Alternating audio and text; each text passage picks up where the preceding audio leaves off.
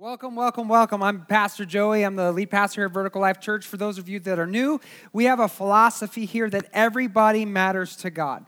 And so you matter. We pray that you sense his presence and that you receive a touch from God today. And I believe that if you come with an open heart, ready to receive, God is going to do a work in your life. So, those of you that have been coming for a long time and those of you that are brand new today, we all matter. Jesus gave his life to prove it, and we just thank God for his grace and mercy each and every day. We just have a couple of quick announcements. Uh, just our regular uh, plan of service this week, uh, aside from the video. The video is the men's conference we have this coming weekend, March 1st and 2nd. Uh, it is, we'll be going down this Friday. We'll be meeting at the uh, Clio carpool parking lot just next to Applebee's here in Clio at 445. If you have men, if you're going to attend with us, please be there. And then we're going to ar- arrange our car situation there. I think we can get about seven guys in my van.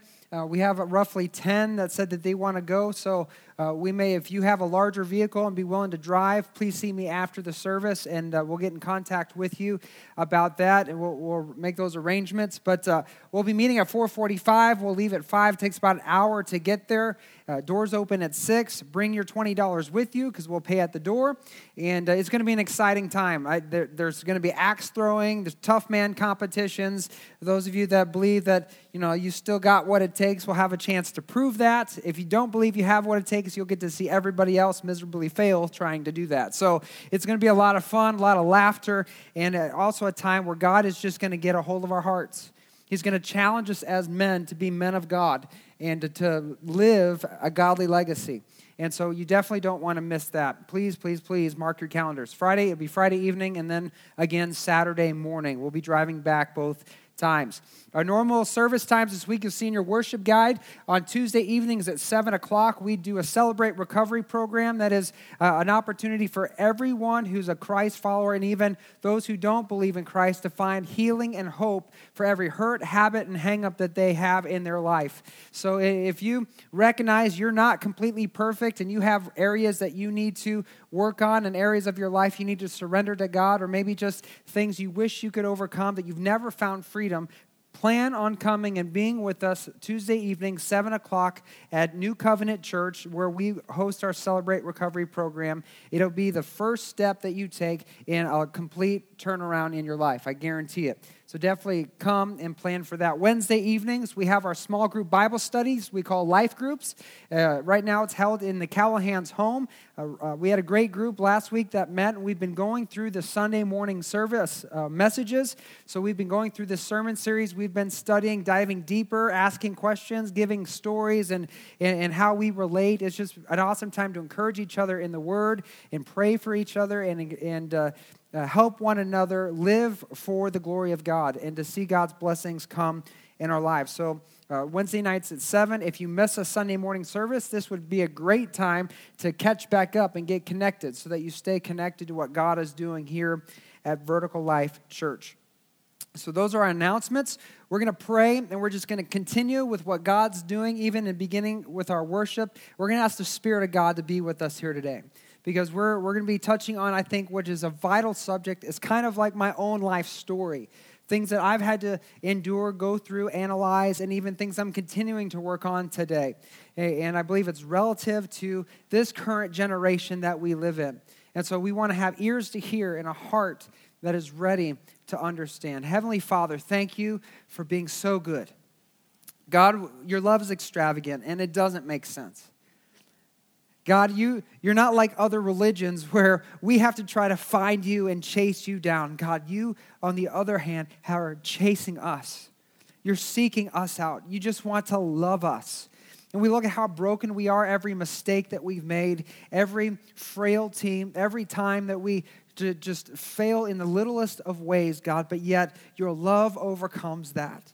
Through the cross of Jesus Christ, every sin is forgiven, every brokenness is mended, every hurt can be healed. And we just proclaim that today, God, that there will be healing today, there will be hope today, God, that people are going to get touched today and they're going to receive a revelation from God, from you, Father, for what their purpose is and the direction that they need to take with their lives, God. So we just we just thank you, Lord. We ask you, Holy Spirit, to come and fill this place. I just proclaim the hard hearts will be softened now in the name of Jesus, Lord. And deaf ears will be open to hear and receive the word that you had, God. And I pray that you give us a vision for our, our nation, give us a vision for our city, our state. Give us a vision for the very culture that you've called us to impact each and every day with our lives. And give us the faith to step into that vision. In the name of Jesus, we pray. And all God's people said, Amen, amen, and amen. So, again, welcome. We are in week six of this series we're calling Walk with the Wise. It is a study in the book of Proverbs. Proverbs was written by the wisest man to ever live. And in this study, in the book of Proverbs, we're, we're studying this book to help us grow in wisdom to grow in wisdom as we pursue God's purposes for our ministry and our church this year. I really believe as I was praying for this this coming year what God was going to lead us into, I believe he spoke a word to my heart and said this was going to be a year of growth. And that it wasn't just what we would probably think in church world that it's going to be, oh, we're just going to have uh, all these people, masses of people start coming to our church. Not just church growth. And we've had guests and we've had people come, and that growth is awesome. We pray for more and more and more. But more importantly, it is spiritual growth growth in our own lives. If we're not growing to match the pace of what God is doing, we will get left behind or we won't be prepared as a faithful people of God to handle the ministry that God is preparing us for. And so there's more than just physical growth this year, but spiritual growth this year. I believe in my heart that God has an abundant blessing and favor He wants to pour out on us, and that comes from a people who live according to His word and develop a hunger for His presence like nothing else they have in their lives. Uh, God said in the Old Testament to the nation of Israel, If my people who are called by my name would humble themselves and pray, seek my face, turn from their wicked ways, then I will hear from heaven and I will heal their land. God is waiting and ready to pour out favor, blessing, healing in our nation, in our city, in our own lives, but He's waiting on a people to be hungry enough to pursue Him so it can happen. He wants us to develop a hunger for His presence that is unmatched like anything else in our lives. And one of the major areas we need and I need to grow in is in the area of wisdom. Because often it's through foolish attitudes, thoughts, feelings, and desires that our enemy, the devil, is able to trip us up in the ways that bring dysfunction and pain into our lives. And it's so easy. Can I get an amen? I mean, isn't it? Every day, it's so easy. One wrong look from your spouse, one off tone, one person that forgot how to drive that day, and bam, the devil's got us. The wisdom of God is given to lead us to a blessed life, not a cursed life. Enemy wants to curse us. God wants to bless us. But to acquire the wisdom of God, it first begins with fearing Him. And that means reverencing Him, developing a reverence for God that is so deep that it develops a drive in you to seek Him in every area of your life, to surrender every area of your life to Him. And say, God, it's yours. God, I'm yours. In this area, it doesn't look like what I want, but if that's what you want, I surrender to it. It's what God desires. And interesting enough, God's word has wisdom to share about every area of life. There's not a question you will have in life that you will not find an answer for in the scripture. Last week we began uh, uh, talking, we talked about parenthood. We, over the last couple of weeks, we've been looking at different stages of life. We started with talking about legacy and, and wisdom for the latter days. Last week was about parenting and parenthood. And as we've begun to address these different stages, and today we're going to take a look at a vital issue in our culture, in our world, and in our lives, and that is wisdom for adolescence. Somebody say adolescence. Adolescence. Now, interesting enough, and, and when I look at this topic, I believe, especially in our day, the book of Proverbs especially applies to adolescence. When you look at even just how the book was written, from a father to a son, and it was written to help us avoid the pitfalls of life that most young adults or young people fall into that create pain and suffering down later in life. There are many pitfalls and traps the enemy sets for us when we're young that ends up causing consequences and struggle later in our lives. And so this book is aptly applicable to adolescence. Now, the term adolescence, if, if you're not quite sure what we're really talking about, according to Google's online dictionary, adolescence is the period following the onset of puberty during which a young person develops from a child into an adult. The adolescent years are the formative years between childhood and adulthood. Now, that period of time used to be very clearly defined. It used to be very clearly defined, but today in our culture, in the day in which we live, those years are blurred lines. They're very blurred. We talked last week about the goal of parenting, that there are really two goals, biblical goals for parenting. One is that parents are to prepare their kids to be successful and, and, and uh, successful adults that one day they'll leave their father and mother. They're to raise them up so that they can leave their father and mother and cling to their spouse, create a family of their own, be self sufficient and successful. The secondly, the second purpose of parenthood is God wants each parent to raise godly offspring, which means uh, deep down, the core of our being, we aren't just raising successful adults, we're raising uh, children that will grow into adults who fear and honor the Lord. Those are the two main goals in our lives, our goals for parenthood, that we would have children that love the Lord, their God, with all their heart, soul, mind, and strength. But if you just open your eyes and look around, you'll see that there's been a lack of proper training among many parents, a lack of achieving those goals, and it's more and more evident in the current and younger generations. Our culture is becoming less and less Christian every day. We've bought into atheistic, naturalistic, and, and different ways of thinking and culture of thinking that have influenced and penetrated and influenced even the church beyond what the scripture has for decades now. And the evidence is very apparent in our society. According to an article on NPR's website, this is from 11 years ago, in 2008, it's entitled Young Men Stuck in Adolescence or Adult Limbo.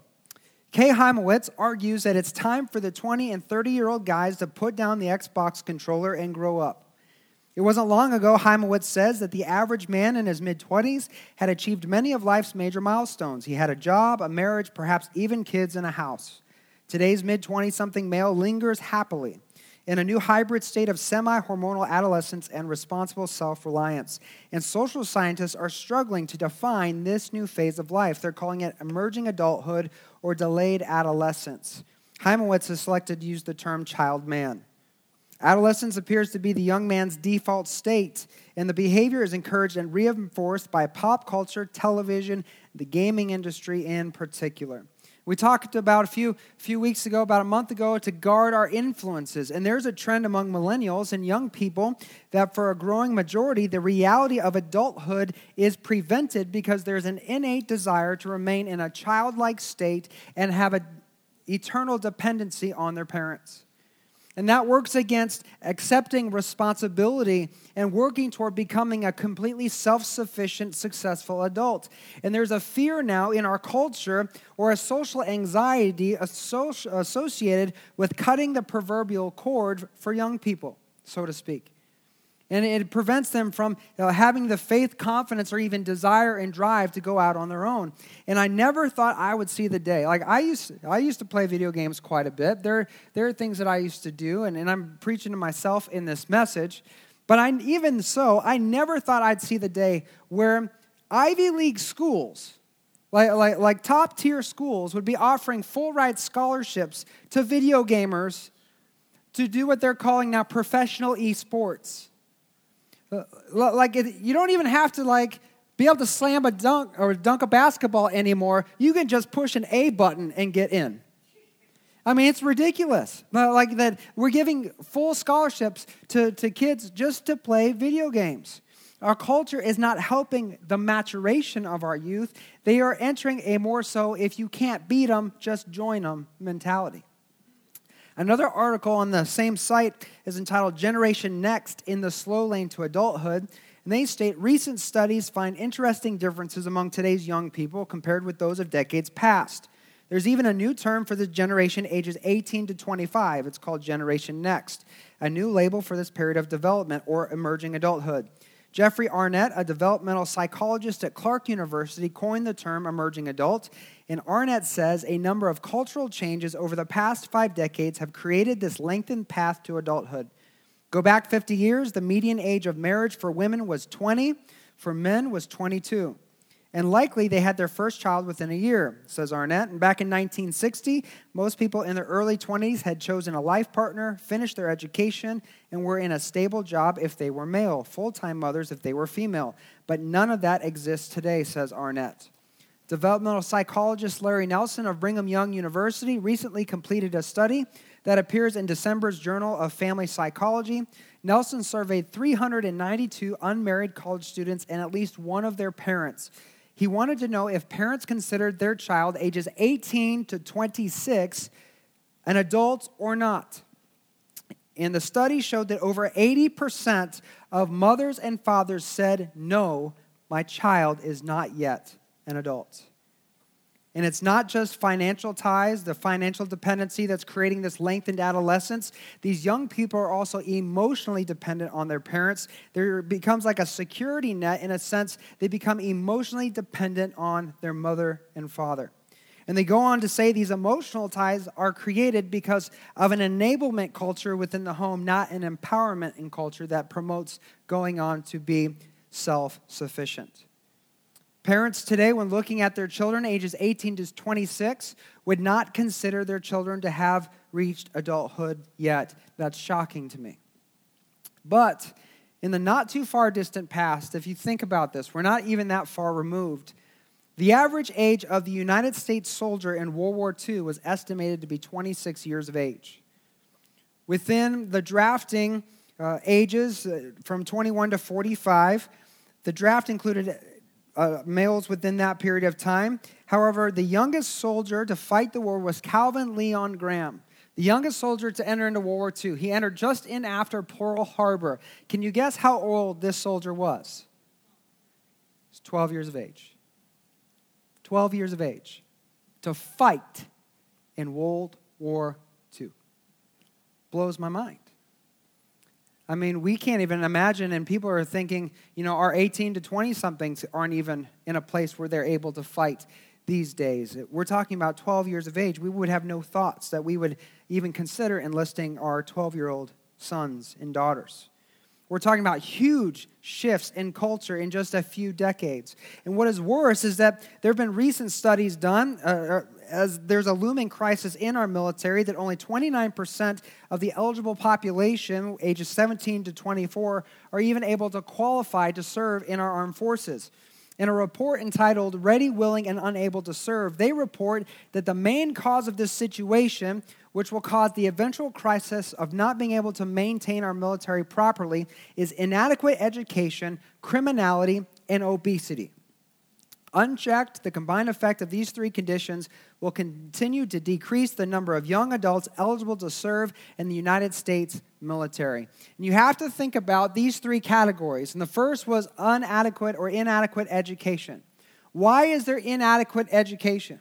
You know, many people might throw up different, different reasons, but ultimately there's inadequate education because the trends in the culture today is there is no ambition to succeed.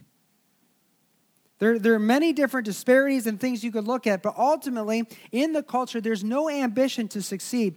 There, the second is criminality. Why is there criminality?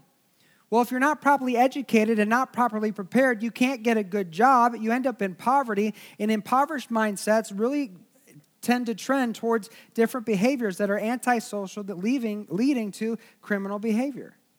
And the third is obesity. Why obesity? It's because there is a huge, innate, lazy, and inactivity style culture in our country. Laziness and inactivity. And they all work together. And those main factors will one day cripple the most advanced and fearsome fighting force the world has ever seen. And the same characteristics we see and trends we see in our youth today are these very characteristics. There are more obese children in our culture today than there has ever been in recorded history. They're even looking at it at an epidemic level. There is a cultural wave that is trying at its best in the current generations to steal, kill, and destroy. Our enemy is doing its best to take down the great light of the world that has historically been the United States of America. But even more than a national threat is a local threat because his poison has also influenced and infiltrated the hearts and homes of those who believe in the name of Jesus Christ. You see, when we fail to be intentional and be aware of what's happening in our world, it becomes far too easy to get swept up in the madness. Hence, the need to grow in wisdom. The devil is after our youth. The Bible says he's like a roaring lion seeking who he may devour. He doesn't stop prowling for who he can take down. And he's after our youth and our young people. If he can destroy them or at least make them ineffective, he can go unchallenged in the world with what his plans and purposes are. He can continue to work to ruin the glorious future that God has for his church in our day and the plans that God desires for us to experience. But the reality is this we can look at all the doom and gloom statistics in the world, but here's the reality for this generation is that our youth do not have to be a statistic. They don't. If you're here and you're within that age range, 18 to 26 or even younger, you don't have to be a statistic. Our adolescent young people do not have to get stuck in the cycle of perpetual immaturity. And there are really three main areas in my mind. If you're taking notes, you can uh, follow along on the screen or go to the YouVersion Bible app. The, the message notes are there on, online. But there are three main areas I believe the enemy is trying to bring destruction into our youth, and more importantly, cause the church to be ineffective in how it's discipling our young people to grow up to honor and serve the Lord and live for their potential in Christ. And the three areas are this one, fantasy over reality. Number two, ease over effort. And number three, morality without standards. Fantasy over reality, ease without, without effort or over effort, and morality without standards. These are the three main areas I see at work in our culture that are working against our young people growing up to uh, fulfill their purpose in Christ Jesus. So we're going to look at the first one it's fantasy over reality. We live in a high tech world. This uh, time period in our lives is ultimately and famously called the Enlightenment period. There's been more technology produced and, and created in the last 100 years than ever in uh, recorded history. They say that information multiplies every year, sometimes on a daily basis, the things that we know. And I remember a time in my life before cell phones. I remember this. I am not, I'm not that old, but I'm also not that, that young. I'm in that intermediate period that was in a time just before cell phones were created. In my high school experience, nobody had a cell phone. You'd be lucky if you had a pager. And kids are like, what's a pager? Well, you know, it's what they had before cell phones for communication. But I remember a time before uh, that type of technology. I remember that when cell phones came out, there was such a thing as a, a phone that was not a smartphone. You know, our kids today, my kids are all under or 12 and under, none of them will probably ever remember a time where a smartphone did not exist. The youth today can access all the information they want to access with the ease of a click of a button or a swipe on a screen. It is just that readily accessible. And studies show, you can look this up, you can, there's so much research on this, that there is now an issue with the oversaturation and visual stimulation of the culture in the younger generations.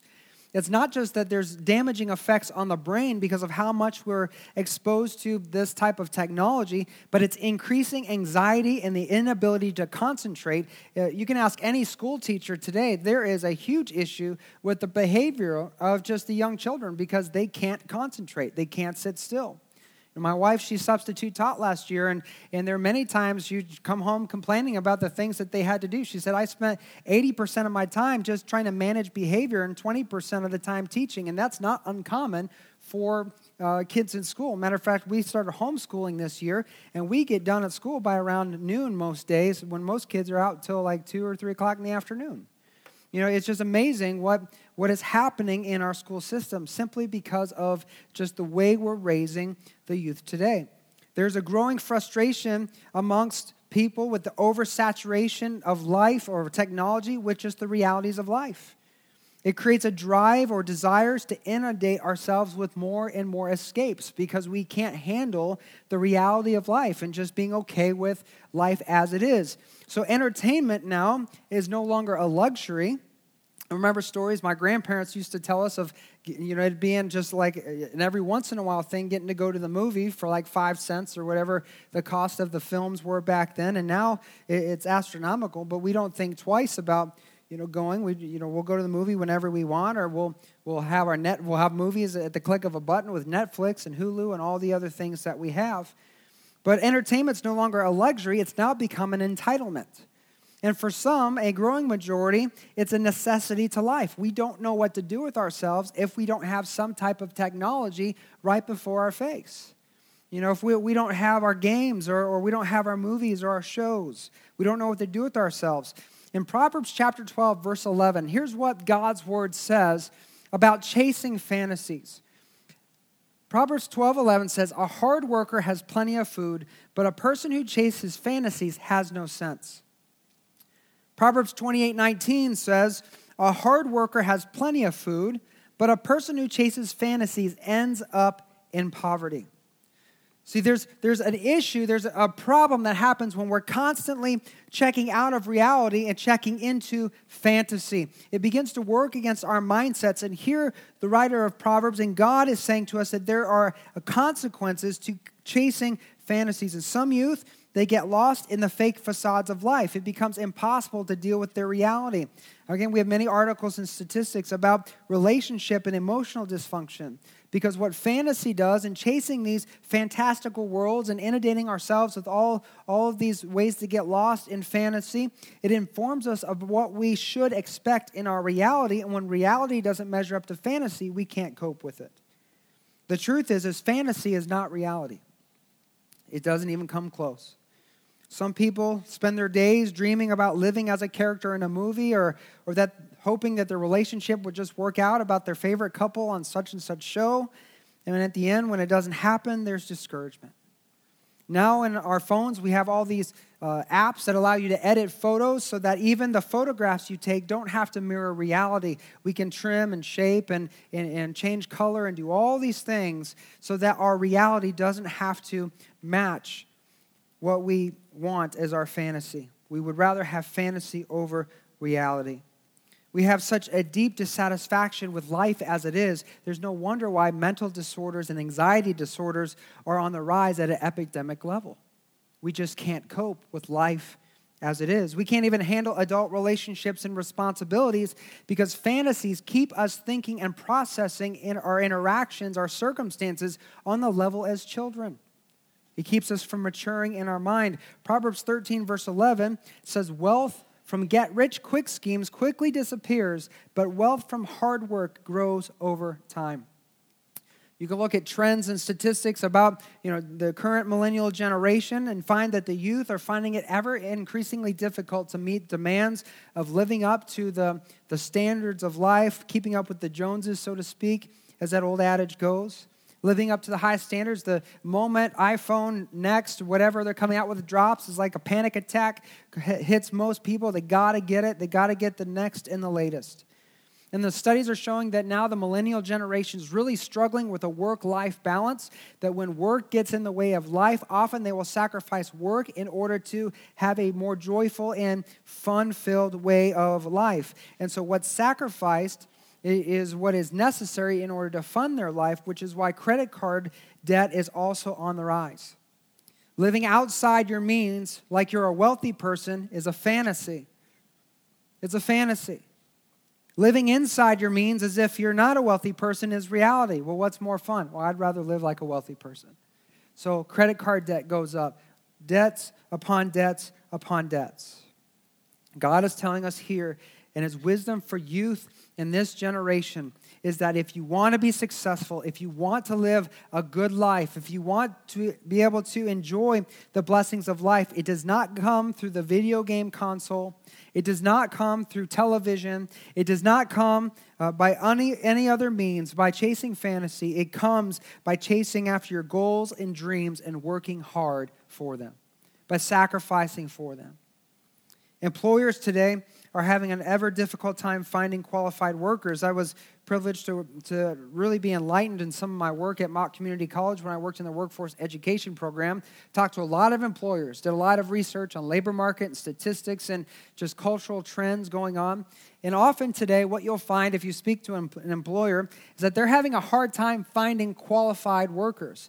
And it's not that they're having a hard time finding workers that can actually do the physical labor of the job, more so, they can't find people that are, are quality in their character to be worthy of the hire. They will tell you that I, would, I can teach anyone how to do the job. What I can't do is teach somebody how to be a good person. People, their, their social skills are in the tank. They're emotional, the way they relate to emotionally. They're understanding that if you're going to be late for work, a simple phone call letting your employer know is a necessary thing. It's just not even on the radar. Because a lot of the social skills that were engendered and were just common sense early on in the earlier generations is being lost on our current generation. Because chasing fantasies is crippling our adolescent young people emotionally and socially. And I, in my, in my own life, had to finally, a couple years ago, come to terms with an entertainment addiction in my life. I spent a lot of years medicating my stresses and my anxieties, emotional pain with video games, movies, entertainment, uh, I spent all day trying to find time to check out. If I was taking the kids to the doctor's appointment, I was in the lobby, I was on my phone. If I was at home and nothing was going around, I was on my phone. If no one was home, I was playing video games or watching movies or, or whatever the case was. I spent a lot of years just trying to medicate my anxieties. But what ended up happening is when I tried to put the games away, my wife and I had many heart to hearts on this. When I tried to put the games away, yeah, I, because I would never pick up a book and try to learn something. I wouldn't read the Bible consistently. I wouldn't ever spend much time in prayer. I'd get those things done just so I could get to the things that I wanted to do. I treated godly things like chores and, and fantasy, chasing fantasies like a life's goal. But what I would end up happening is when I tried to put this stuff away, an anxiety would rise up in me, and I'd feel like that I couldn't be happy unless I could play my games or I could watch my movies. And if I just thought about putting it away, it's like this, this huge, overwhelming sense of, of despair would come over me, and it would just was a huge issue in my life. And there are times I remember uh, my wife will tell you we, we would get into an argument, and what I would end up doing is I would leave the house, and where would I go? I wouldn't go to the bar, I'd go to the movie theater you know, because I was super Christian. So I'd go to the movie theater and I'd watch a movie by myself and I would check out for two hours, right? But what ended up happening? Did my problems go away after checking out? No. Matter of fact, they got worse. You know, so the more I tried to check out and not deal with life, the worse issues became in my life. So I had to recognize that I had an entertainment addiction that not only uh, reduced my productivity, it was limiting my success, it was limiting my relationship with God, and it was keeping me an emotional child in my life when I was supposed to be an adult leading a family and raising children. See, if I had just chosen when I was younger, when I didn't have these responsibilities to put the games down, turn the TV off, pick up a book and learn something or, or find more work to do. Work around the house. Learn, learn how to like do stuff in the house. Fix things. Fix a car then i wouldn't have have all the patterns of brokenness i had as an adult trying to undo all of those things when i was younger. I wasted a lot of time chasing fantasies.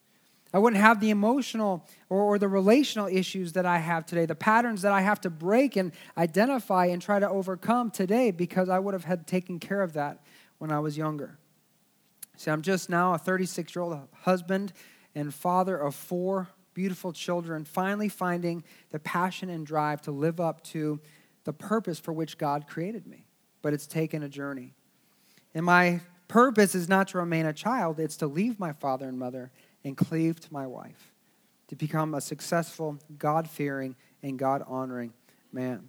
So let me plead with our youth that are here today. There's several young people in our services. Maybe you're watching online. Let me plead with you from my own experience and from the Word of God. Time is a luxury you do not get back after you wasted it. Time is a luxury, and you don't get it back after you wasted it. You need to look at time as an indispensable investment, not a dispensable waste.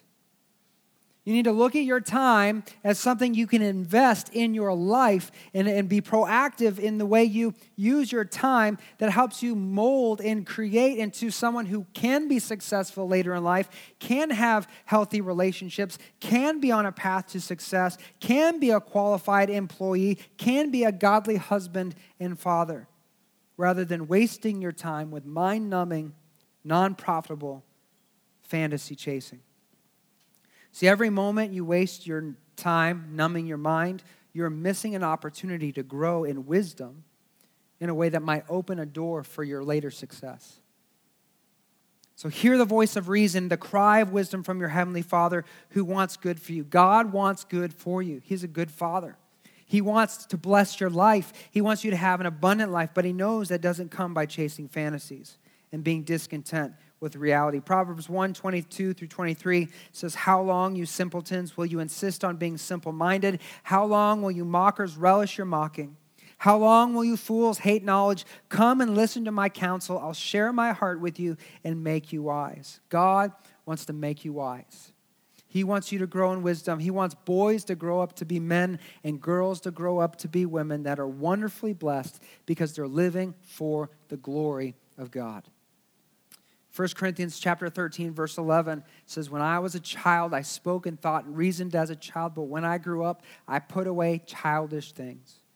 You see when kids are small make believe is okay but when you grow older make believe can become a damaging thing it can become a damaging world to the one that's lost in its wonder.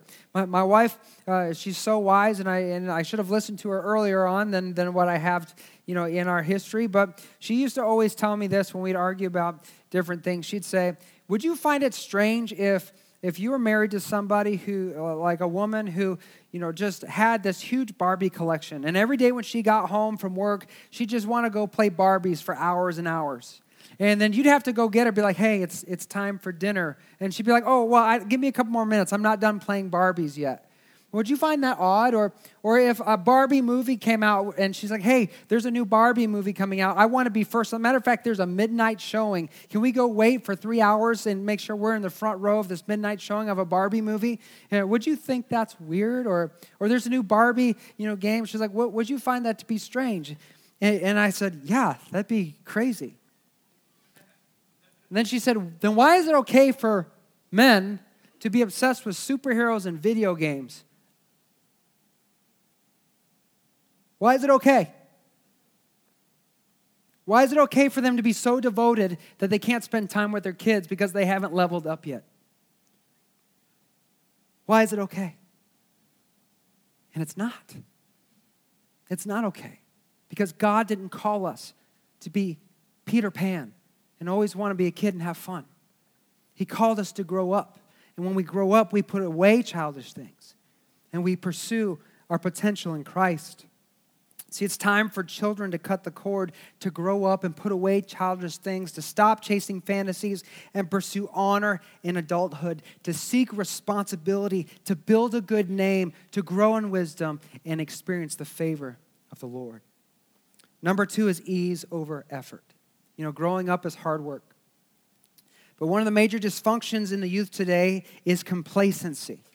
There's a complete lack of motivation to grow up and be successful. Drive and goals seem to be a fading virtue. Because along with chasing fantasies comes a desire for comfort and ease. Because anything that gets in the way of comfort becomes an anxiety and a struggle. And the natural reaction to anxiety and struggle is to search for greater comfort and ease. It's a broken cycle. In Proverbs 132 says, For simpletons turn away from me to death. Fools are destroyed by their own complacency. Complacency is a complete not caring about anything, the good or the bad. Just not just an apathy, an apathy uh, of mindset of apathy. Simpletons turn away from me to death. Fools are destroyed by their own complacency. This is an inerrant not caring about anything, and it's a fast track to dysfunction. See, the pathway to success isn't comfort, it's not ease, it's not laziness, it's not apathy or complacency. It is hard work. It is hard work. Proverbs 6, 9 through 11 says, But you, lazy bones, how long will you sleep? When will you wake up? A little extra sleep, a little more slumber, a little more folding of the hands to rest. Then poverty will pounce on you like a bandit, scarcity will attack you like an armed robber.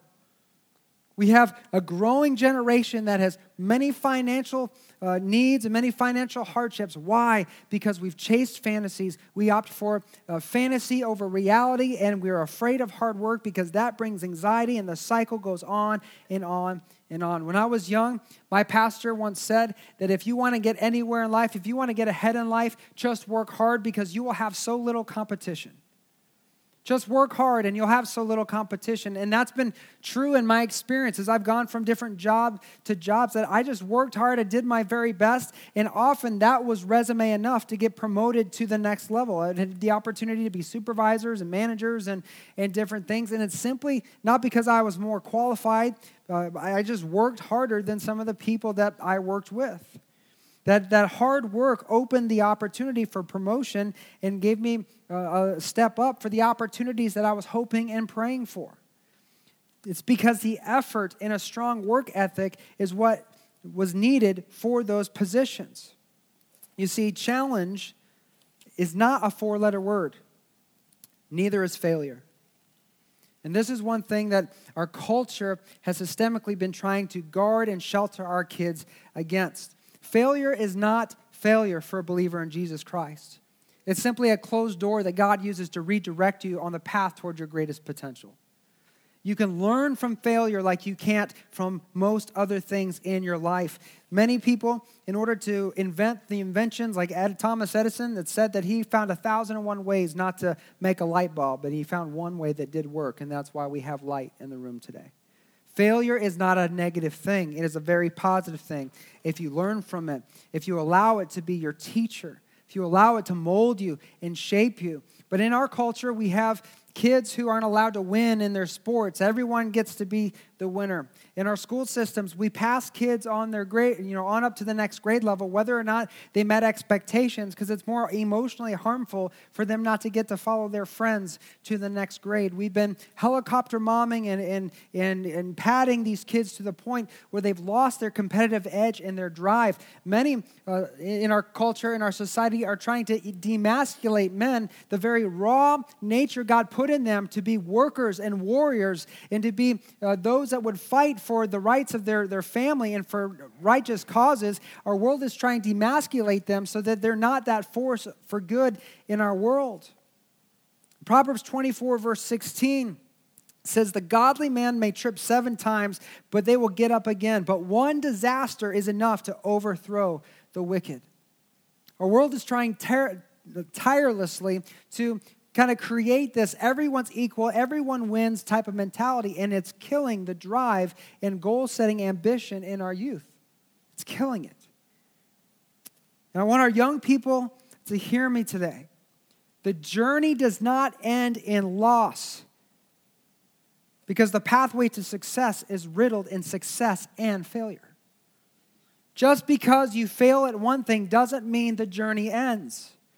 If you pick yourself up, keep going. I was just talking with, with John this morning. You know, there's, we were talking about spiritual attack, and what I've realized in my life is that the devil's main job, his main goal in bringing attack and oppression into your life is to get you to quit. If the enemy can get you to quit, he wins. But the righteous may fall seven and gets up on the eighth. The righteous do not quit. The righteous learn from their mistakes. The righteous keep going. The righteous trust God. The righteous keep moving forward. And in the Bible, that's called faith. Faith leads us forward. Faith, the just, the righteous shall live by faith. We're not training our children in this day and age to deal with failure and how to rise to success. Today, again, everyone is on an equal playing field. No one has to get their feelings hurt. And the results of this cultural influence is a complacent generation who doesn't need or feel a need or have a reason to rise up and take their place. So they desire to stay a child as long as possible. And the lie of the enemy is just that that staying a child is better and a more fulfilled life than that of adulthood. You know, and I used to feel that way in my life. You know, when my wife and I, we first got married, we were not kid people. We've talked about this before. I probably shared this. We got married. We were musicians. We were playing in a band. We were young, and we just wanted to have fun. And when we talked about getting married, we are like, we don't want to have any kids. We're just going to be us. And really, in my life, I thought, man, kids are too much of a responsibility. I don't want to have to deal with that. I won't be able to do what I want to do and, and go where I want to go and be who I want to be if I have kids. And then we got pregnant with our, our first daughter, Yay Yay, Jocelyn. And we were playing in a band and, and that created some complication. We just had to, you know, make a decision like I, I can't, you know, feed a family or provide for a family trying to make it rich or make it big in the music scene and at the same time. So we stepped away from that. And i really struggled with the, the idea of being a father because it just wasn't on my radar. It wasn't something that i wanted to be. And then april 27th 2006 happened and my life was radically different. I went from being someone that didn't want to be a father to someone who would die for a child. She redefined, God used her to redefine my life. And what you don't know until you have children is you don't know what the blessing it is to have a child of your own. You know, you may look at responsibility and, and those things as being a struggle or not fun, but I will tell you what, I will never give that day back for anything. You see, God has a purpose and plan. And it's not to stay young and immature, it's to raise you up to greater blessings. And many blessings you withhold from yourself because you failed to step up and pursue that next level. God has a purpose and plan for every life. He has a purpose. Matter of fact, in Ephesians chapter 2, it says, We are God's masterpiece. And that word masterpiece comes from the Greek word poema, which is where we get poem, which means every person is a divinely masterful, creative work of art that God intends to use to bring beauty and creativity into the world, to show His glory. Everyone here is a poem of God. He created you, He formed you in your mother's womb. He knew you when you were in utter seclusion. He had specificity to the way He molded you and shaped you. And He didn't just do that so that you could have life, He did that so you could grow up and honor Him with the way He created you to be, with all your likes and dislikes and all the things that He destined before the foundation of the world for you to accomplish in the world. And He did this so that you would catch a vision, a God sized vision for your life. He did this to bring blessing, not to be complacent, waste time, chase fantasies, choose comfort over ease, the things that keeps you from realizing the blessing and potential that God designed before the foundation of the world. Proverbs 12, 24 says, Work hard and become a leader, but lazy, uh, be lazy and become a slave. The problem to complacency and apathy is that the path to prosperity is hard work. And if you want to be successful in life, you got to catch God's vision for your life. You got to chase after it with all the faith you can muster. And when you find your fullest potential, when you realize what God's created you to do, and you're living up to that, you will be amazed at what you see God do in and through you through the process. And finally, number three the last area God is, or the enemy is really working on bringing down our current generation is morality without a standard. One of the most devastating issues we're facing in our world today is the issue of morality. We live in a pluralistic culture where anything goes. And if you maintain a moral standard, then you're the bigot. So there's pressure on our youth today to just accept anything the culture pushes upon us, to accept anything in the ways of issues of morality. The pressure is to accept any and everything, no matter what is clearly defined in the Word of God. Proverbs 28, verse 7 says this Young people who obey the law are wise. That's the law of God. But those with wild friends bring shame to the parents. Those who don't just read God's word, but cling to it for the pathway of everlasting life, they will be known as the wise but those who allow their friends and their culture to define morality for them, to define what is good in this life, to define right and wrong, they will be ashamed of their parents. And eventually, if they don't repent, they'll be destroyed. They'll be destroyed by the consequences of their own actions. You see, sin is fun for a time. If it wasn't, we wouldn't do it. But sin is a lot of fun. But sin is only fun for a season, the Word of God says, and it has consequences that go far and reach further than we can imagine. And I truly believe that we have arrived to the last days. Now, we've been in the last days since Jesus rose from the dead, but I believe we're closer to his return than any time in history. We're closer to the final moments where Jesus is going to sound that trumpet and he's going to come back for his king his kids. He's going to come to set up his kingdom. You know, the first time Jesus came, it was not to judge. He says, I don't come to judge or condemn. I come that all may have life and life more abundantly. But when he comes again, he is going to come to judge sin and set up his eternal kingdom. And there's a judgment coming on those who follow sin and not only commit it, but approve and support those who do. Jude chapter 1, verse 7 says, I say this because some ungodly people have wormed their way into your churches, saying that God's marvelous grace allows us to live immoral lives. The con- condemnation of such people was recorded long ago, for they have denied our only Master and Lord, Jesus Christ. God is going to come to judge sin. And the enemy is doing its best to get the youth of our culture and the youth of our nation and the young people in the adolescent time, this, this formative time where they develop into who they're going to be for the rest of their life, to just accept anything the world has to offer, and in turn are going to bring consequences and judgment upon themselves. And it breaks the heart of God. It breaks the heart of God. You see, as a father, when I think of my own children, I think of the times that they're going to leave the home, and it kind of scares me to think I'm going to let them go and just trust God to lead their lives. But there are many parents who have done that, and their children end up making decisions that have brought pain and suffering, struggle, loss.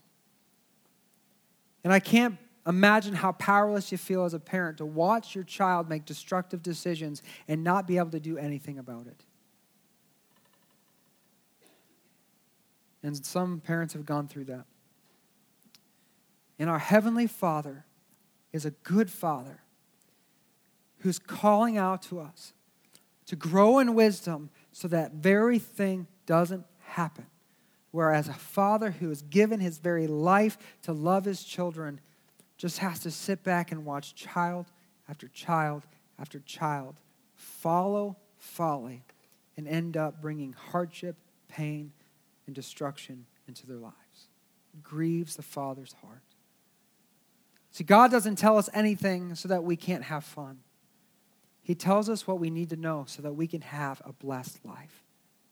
He loves us beyond words can imagine. We, my wife and I, we watched a, a video this week, and they were discussing this topic, and one of the guys said, You know, if you think about Jesus and what he went through, the horrors of the cross, the horrors of the cross, every beating, every hair that was ripped out of his beard, every lash of the whip, every piercing of the nails and the, the sword in the side, and the fact that the Bible says he took on himself all the sin of the world for all time. He took every curse, every sickness, every disease, all oppression, the full brunt weight of the attack of the enemy. He took all of that upon himself. And then he went into hell and took on hell himself just so that he could create a pathway of salvation for us.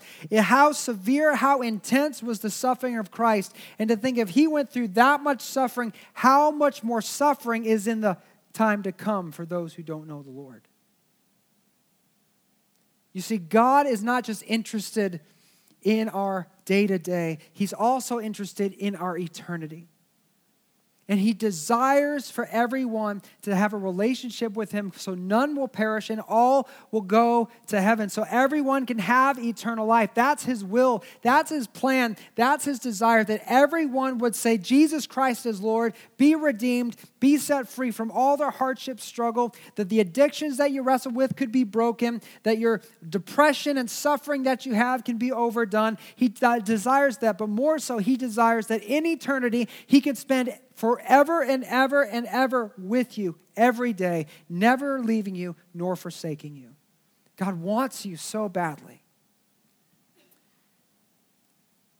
But the morality and the culture we live in is trying tirelessly hard to pull us away from our good Father who wants good things for us, to follow sin that will one day end up leading us to destruction. The last scripture I'm going to read is Proverbs chapter 7, verses 6 through 8. Solomon says, While I was at the window of my house looking through the curtain, I saw some naive young men, and one in particular lacked common sense. He was crossing the street near the house of the immoral woman, strolling down the path by her house. A few weeks ago, we talked about the immoral woman and what that signified. But what's important here is that this young man was strolling along. And who was he with? He was with his friends. And you have to know that they knew exactly where they were going. He knew where this immoral woman lived. He knew he had this wicked curiosity. What if? What if? What if we just had a good time? What if we tried that drug and it didn't do anything but give us a good time? What, what, I wonder what it feels like. I wonder what being with that woman or that man is like. I wonder all these things. I wonder if I go to the party, what might happen? And, uh, you know, we just, we have all these thoughts that come through our mind, just like this young man. You know, he followed the crowd. He was complacent to what God wanted in his life. He was uncaring to God's will and purpose for his life. He didn't heed wisdom or hear God's call to, to protect him from hardship. He followed the culture, he followed his desires, and he went near the house of the immoral woman. And if you read the story, you'll find out that he meets his destruction. And this is what the devil wants for our youth. He wants it for everyone, but especially the youth in our generation. He doesn't want you to be strong and stand alone. He wants you to crumble in the crowd. He wants you to follow what everyone else is doing. He wants you to ignore God, ignore His word, ignore the heart cry of your Heavenly Father who simply wants to love you and bless you and see you live in an amazing life. He, the enemy wants to bring you to your destruction. And you have the opportunity today to make a decision for your life, to give God your heart today, to surrender to your Heavenly Father, to live for your purpose, to seek His Word, to grow in wisdom, to avoid the pitfalls of danger that the enemy is surrounding you with all throughout your journey of life, and choose to be blessed by following Jesus into an abundant life. But you know, it doesn't just happen by being complacent. You don't just morph into the blessings. You have to make a decision. Am I going to keep chasing fantasy? Or am I going to start living in reality? Am I going to keep pursuing ease and comfort? Or am I going to start giving my best effort? Am I just going to try to be moral without living according to the standard, or am I going to live according to God's perfect will and plan? You see, the thief comes but to steal, kill, and destroy. He wants to steal your potential, he wants to rob you of a legacy, he wants to destroy your influence. But you know what? Jesus came that you might have life, and life more abundantly. Let's bow our heads for prayer in this place as we go into a time of response. Maybe you're here today and you've made some decisions in your life, old or young. And you just wonder, what can God do with me now? Let me tell you, friend, let me tell you, you matter to God the same today as you did yesterday. He is the God of yesterday, today, and forever. You matter to Him, and He's waiting for you to call out, to give your heart to Him so that He can wash that stuff away. You say, Well, I've made so many mistakes. I've ruined so many relationships. I've done, I've not followed wisdom. I've just gone my own way and I've made a mess of my life. God is in the business of turning every mess into a miracle if you give it to Him. And all you have to do is just call out to Him and say, Father, forgive me. I know I've made mistakes. Forgive me. Come into my life. Fill me with your spirit begin to renew my mind. Just invite Him into that place to bring healing into those broken areas of your life and dedicate your life today to serving Him. And don't just say it with your mouth. Begin to take steps by, by coming and getting engaged in a church to be discipled. Be in life group. Go deeper in the word. Learn how to pray. Learn how to, to read the scriptures and, and, and interpret that so you can know God's will and plan for your life. Get connected. If you're struggling with, with addictions because of decisions you made when you were younger, get connected in our Celebrate Recovery. Start taking action now. Change doesn't happen in an instant, it happens over a journey, a journey where every step you surrender to God and say, God, I trust you. I lean not on my own understanding, but I'm going to acknowledge you in all my ways. Maybe you're here today and you don't have a personal relationship with God. You've attended church. You kind of believe in God, but you've, you've never really had a relationship. You've not heard the voice of God. You don't know His presence. You don't even know if, if you'd go to heaven today when you die. And you say, you know what, Pastor Joey, I'm tired of going my own way. I'm tired of struggling and searching for answers. Today, I want to trust in Jesus as my Lord and Savior. I want to give my heart to Jesus Christ. If that's you here today, would you just slip your hand up and say, Pastor Joey, that's me? I want to give my life to Christ. I'm tired of going my own way. I want to begin a relationship with Jesus. Thank you. With every head bowed, every eye closed, in the quietness of this moment, if that's you here today, I just want you to pray this just this, this prayer that will begin a change in your life from this point forward. If you need to begin a relationship with Christ, just call out from right where you are. Say, Father, thank you for loving me and sending Jesus to pay the penalty for my sin. Please forgive me. I give my life to you. Jesus is my Lord from today going forward. Fill me with your spirit and renew my mind. Take my life and guide my steps. That from here on out, I would follow your will and live for the purpose that you created me. In the name of Jesus. So we continue in an attitude of prayer. Whatever God has spoken to your heart, maybe you're a young person here today and you want to dedicate your life to Christ. You know, He's speaking to you, and you know you want to uh, there's something in your heart that has been just laying, you know, you want to serve Him and going to the ministry, or, or maybe, you know, you just want to serve God with your, the rest of your life. Maybe you're here today and God's put on your heart that, that there's an area uh, that in the marketplace that, that you want to be a chef, you want to be a business leader, whatever it is that you know God's calling you to, to use for His kingdom and for His honor and glory the next few moments, when we stand, you come forward and respond. Lay yourself down and just give your life to Christ. Say, God, from this day forward, I'm going to pursue your purposes with my life. Maybe you've made some wrong decisions or you have some friends that are influencing you in a wrong way and you recognize, God, that is heading me down a wrong path. Today, I'm going to give that to you and I'm going to start seeking godly relationships and godly friends.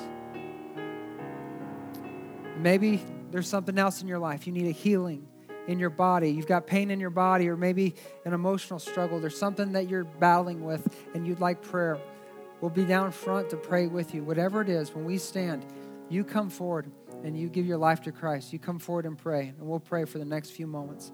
As well, the microphone is down front. If God's laid an encouraging word on your heart or He's done something miraculous in your life this week, please come and share that to encourage the church. But for the next few moments, as Tony sings, we're going to respond to the Word of God today. Let's all stand up.